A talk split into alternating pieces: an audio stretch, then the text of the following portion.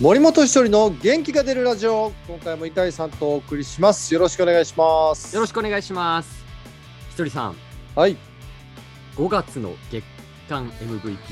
加藤孝之投手、そして万波中正選手が初受賞ということになりました。ファイターズの選手のダブル受賞は2012年9月、武田久志投手と糸井義雄外野手以来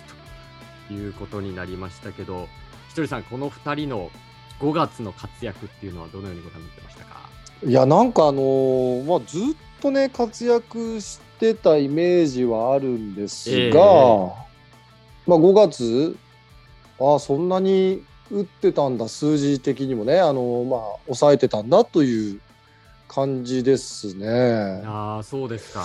本人たちは多分相当今月調子いいなとか数字残ってるなとかは思うと思うんですけど、はい。我々首脳陣はこの5月に関して5月に入ったからこの数字とかいうねイメージあんまなかったんですよね。ああ、そうなんですね。そうそう特別打ってるとか特別抑えてるというよりはずっとこう結果残してるはい。切り抜きが5月だったみたいな感じですね。ああ、そういう感覚なんですね。で、まあ、あの加藤投手はプロ8年目、5月は4試合に先発して、リーグ1位の防御率0.30、トップタイの3勝マークと、やっぱりそれから加藤としてやっぱり制球力ということがね、言われると思いますけど、与えた四死球、フォアボールも2つということで、18イニング連続無失点も記録しましたが、ひとりさんの目から見て、ピッチャー加藤孝之というのは、どういうところが素晴らしい投手ですか？いやーどういうところか。これバッター目線、ひとりさん、現役としてバッター目線で対戦したらどんなバッター、嫌なピッチャーだなっていうふうに思う。いやまあバッター目線で言うと打てそうなんですよ。球も速くないし、はい。でびっくりするようなボールもないんですよ。うん。バッター目線で言うとね。はい。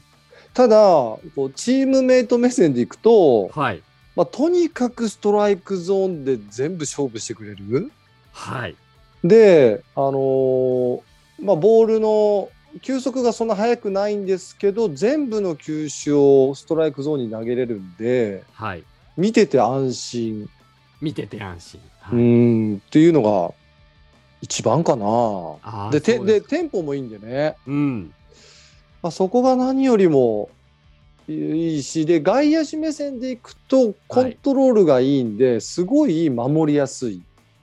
やっぱりそうなんですね。そうだパワーヒッターで引っ張られたくない時にアウトローにしっかり投げてくれるからそこのポジショニングを取りやすいという感じかな。ああ、なるほど。こっちに守ってたのに、急にこっちに打たれるみたいなことはそんなに多くなかったりいやそういうピッチャーはね結構いるんですよ。おりゃーって投げてここダメだぞダメだぞ絶対インコース行っちゃダメだぞ外に外しとけおりゃーでインコースガパンおいーみたいな。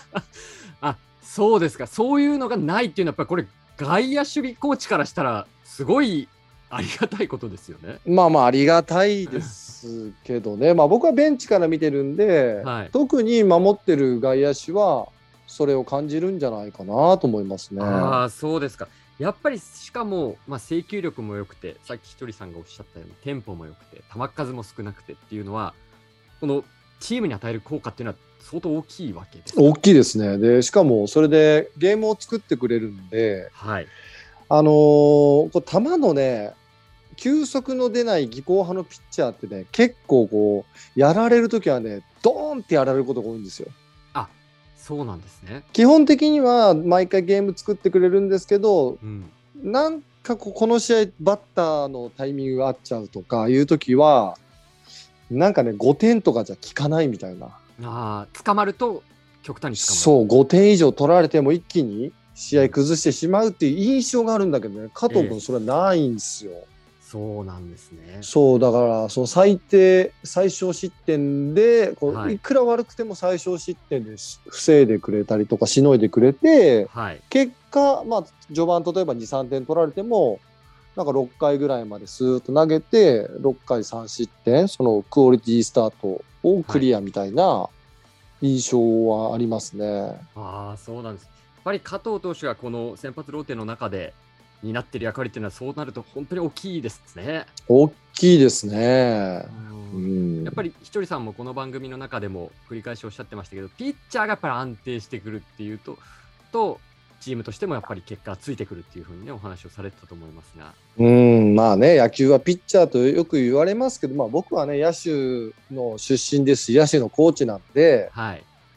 まあ、とは言っても打たれても点取ればいいし、うん、でまあまあそこに甘えちゃいけないっていうことがやっぱりあるんでね、はい、野球はピッチャーだっていうのはあんまりこういう立場ではないんですけど、えーいや、ピッチャーだなと思いますね。それでもやっぱりピッチャーだと。そうそう、だってもう12回、延長12回0点だったら負けることはないわけなんで。はい、まあそうですよね。うん、これまた、このボイシーをピッチャー、ファイターズのピッチャー陣聞いたらもう次の日もう、なだれ込んで何言ってんですかって言われますけど。大丈夫大丈夫ですか？そうですか。うん。まあ、あの、ピッチャー陣と何気ない会話の時にも言ってますしね、贅沢言わないから完封ねっていうのはよく言ってるんでね。ものすごいプレッシャーのかけ方ですね。そうそう、もうプレッシャーかけて いきますよ。そうですか。さあ、それからプロ5年目、万波選手は25試合に5月は出場して、リーグトップタイの7ホームラン、それから長打率6割でこちらもトップだったと。いうことですけどその後もね好調を維持して6月26日この収録日の時点でホームラン数13はパ・リーグトップ打点37も3位タイと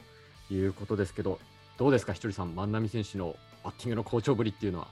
うんあの、まあ、去年まではね好不調が非常に激しくって、はい。うんええ、自分のタイミングと調子が良ければバババって打つんですけどまあ、ちょっとでもこうずれ始めたり揺さぶられるともう一気にこう打てなくなるっていう感じだったんですけどね、はい、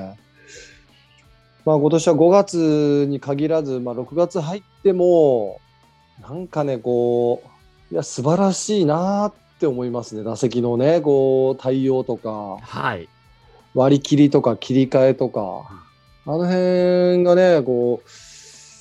まあ、チーム内で見てるとはなんか結果残してる理由がなんとなくわかるなっていうのはボンダの中からでも伝わりますよね。ああそうですか。本当素人目線なんですけど万波選手のバッティングの映像なんか見させてもらってるとなんか変な力みがないというかそのボールカウントごとにとかアウトカウント状況ごとに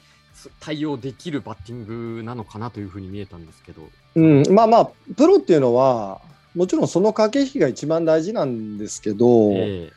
まあ、結果残さなきゃっていう感じでもう押して押してだけだと相手ピッチャーもそこを逆手に取って配球してくる中で、はい、まあ、今年に関しては、まあ、去年の経験が非常に大きかったと思うんですけど、うん、まあ、まさにその井川さんが言った通り言ってる通りそり力みがないっていうふうにも見えますし、うん、あとはその押し引きそのバッターって攻撃するんですけど、はい、ここで相手がいいボール仕留めに来る。でその変化球を釣ってくるとか、はい、その辺のこう我慢みたいなところが、うん、なんかだからバット持って、はい、打席立つんだけど剣と盾を両方両上手にこう使ってるような。そういう感覚なんですか、うん、それが打席じゃなくて 1, 1球ごと1打席の中で1球ごとにそれをこう使いこなしているようなイメージはありますね。ああそうなんですね。そうだこれ1打席ずつだともうだから例えば1日4打席多い時で5打席で、もう1打席ごとになってくると結構もう全くやられた、えー、打った。やられたやられたっていう感じなんですけど、はい、それそのまあもっと深掘りしていくと1打席の中でその1球、はい、おしここ見逃せた。おしここしっかり触れた。っていうその積み重ねがもう500打席600打席になってくるんで、はい、そのねやっぱその1打席の中の内容が非常に重要なんですけど、うん、その内容がいいですよね。1打席の中の1球のそう内容がいいんですよね。ああそうなんですね。しかも4番を任されてるじゃないですか、今。はい。その中でやっぱり4番ってどうしても気負っちゃうみたいなところあるのかなと思うんですけど、そんな感じもあんまりしないのかなと。うん。なんかそこになんかあんまりこう左右されるっていう感じはないですよね。まあそれは多分去年経験したことだと思うんですよ。そこで自分が舞い上がったりとか、はい力んだりとか、それがマイナスなものになってしまうっていう気づいたと思うんですよね。そうなんですね。やっぱりその去年のつ、からの積み重ねっていうこと。うん、だから今の4番は任されてるというよりも自分で勝ち取った立ち位置だと僕は思ってるんで、はい。うん、非常にこう価値のある前半戦だったんじゃないですかね。ああ、そうなんですね。まあ、ひとりさん、これで今回ね、まあ、あの加藤投手、万波選手は5月の月間 MVP を受賞しました。受賞したのは2人でしたけど、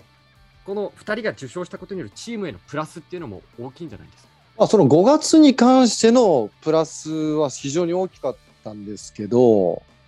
じゃあ5月に2人が受賞したからって、じゃあその影響が6月にあるかって、そういうわけでも全くないんで、新しい月が始まるし、はい。でも、まあ、苦しい前半戦の中でこの2人がまずはその引っ張ってくれたっていうのは、もうもうほ本当に大黒柱ですね、今、ピッチャーと野手の。そうですよね。うん、で、ここから、まあ、夏、えーオールスターブレイク挟んで、7月、8月からもうこれ、本当に